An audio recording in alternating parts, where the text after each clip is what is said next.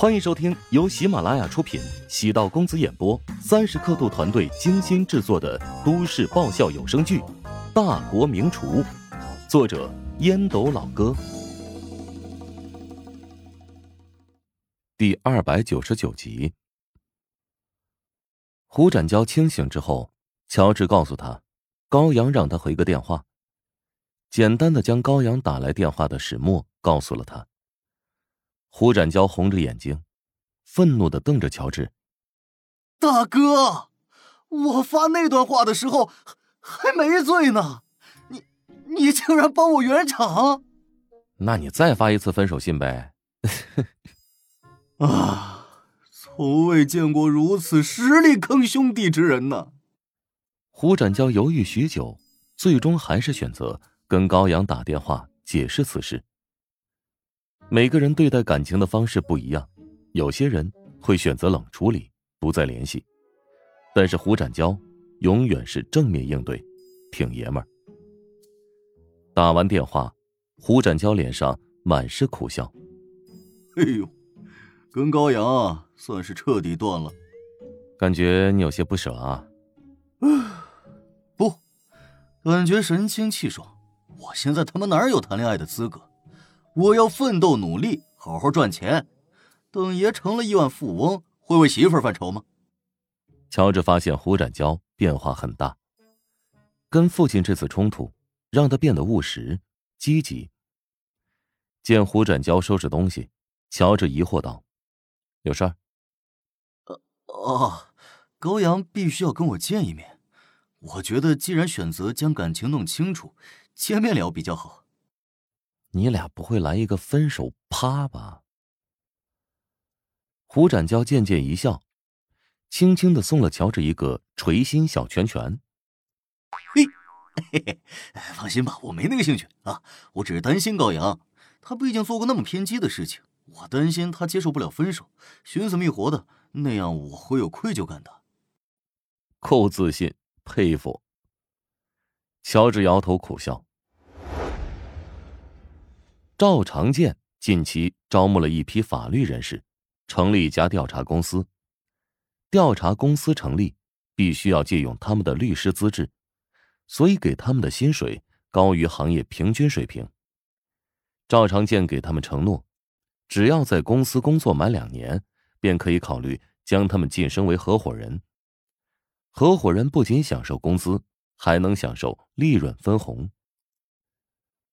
如果达到五年以上的时间，可以晋升为高级合伙人，还可以拿到股份，成为公司的股东。赵长健虽然做事蝇营狗苟，但认识的人很多，一部分人知道赵长健的人品，不愿意跟他多接触，但重赏之下必有勇夫。还是很快吸引了一批精英。营业执照已经注册好，公司正在装修，预计本月内便可以完成。再找专业的治理公司进行甲醛治理，员工便可以搬入。乔治对环保还是看得很重的，让胡展娇不要在意价格，必须要找最好的治理公司。目前新招募的员工。都会在赵长健现在的公司办公地址实习，熟悉相关业务，探讨接下来的发展模式和方法。赵长健已经在一些专业网站上公布公司的业务内容，希望能吸引顾客。每天的咨询量不小，距离第一单也就是时间问题。乔治返回家中，打开电脑，看邮箱内是否有赵长健发来的邮件。发现郭燕又发送了新的邮件过来，除了几张照片之外，还有一段文字：“只要我还有一口气，我都要重新回到你的身边，证明你当初的选择是何等的错误。”粗略浏览了照片，不做任何评价。乔治暗叹了口气，将邮件拖至垃圾箱。被人牵挂惦记着，绝大多数时候会涌出幸福感，偶尔呢。也是挺糟心的。奥城虽然是个弹丸之地，但是也是诱惑之城。相信不少人看过这样的广告：女大学生在奥城某某赌场中中了五千万啊！某某明星奥城一夜输光身家等等等等，绝大多数人都是从电视里了解到赌场，也有一部分前往奥城旅游，亲身经历过。郭燕通过老乡唐世奥的引荐，目前通过面试和笔试，还得参加一个月的培训，才能正式上岗。他跟着唐世奥进出过几次赌场，惊人的发现，广告里的那些美女荷官都是骗人的，绝大多数女荷官都长相平庸，穿着专业服装，以她的容貌，在女荷官当中属于佼佼者，这也将加大了他的信心。以色诱人，踏上人生巅峰。隐约听说过赌场为高端客户提供服务，私人飞机接送，安排入住套房、私人别墅，无限供应红酒燕窝。许多人都觉得十赌九骗，赌场要赚钱，那肯定会暗箱操作出老千。这个呢，其实是个误会。其实，赌场更像是一个。大型的游戏机厅，只不过每一种游戏都是有概率的，无论庄家赢还是闲家赢，赌场会靠着赔率和抽成，最终渔翁得利。在赌场中有人工加氧，通过空气中氧气浓度的提升，来让人保持亢奋状态。不仅是赌厅，在赌场酒店房间中也是尽量简单。能收看的电视台很少，WiFi 信号慢等等，这些都是为了让你尽量沉迷于赌中，而不要花心思在别的地方。身在赌场之中，不仅没有窗户，让人感觉不到白天黑夜，更是让人很容易处于兴奋的状态，不知疲倦。在赌场当中，唐世傲是郭燕的表舅，在生活中，郭燕则是唐世傲的保姆。郭燕巧妙的维护着自己与唐世傲的关系，既让唐世傲对自己产生兴趣，又得让他不会特别心急，给他营造一种类似于谈恋爱的感觉。唐世傲从郭燕的身上也感受到了心声，他已经很久没有去灯红酒绿的地方消费过了，他将工资的三分之二都交给郭燕作为家用。郭燕对这笔钱精打细算。将每笔钱都用在刀刃上。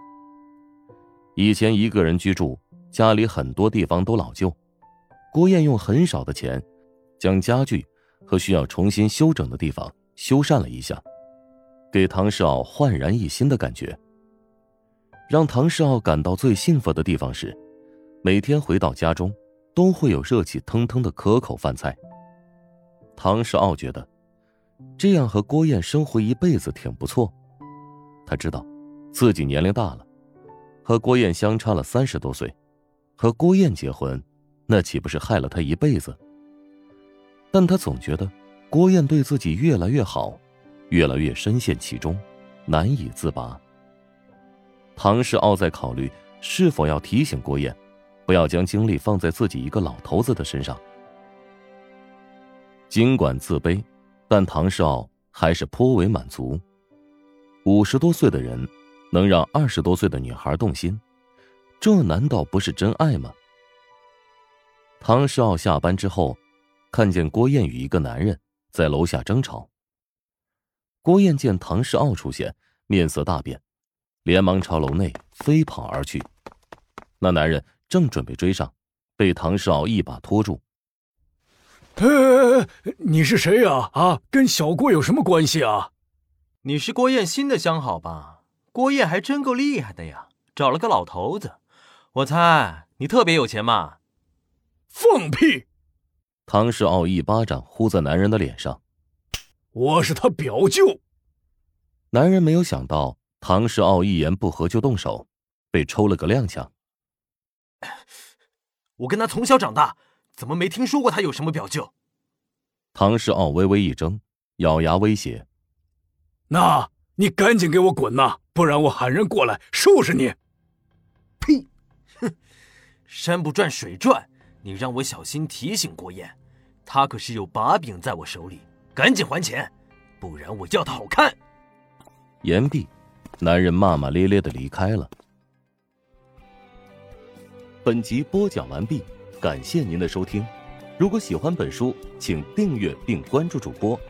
喜马拉雅铁三角将为你带来更多精彩内容。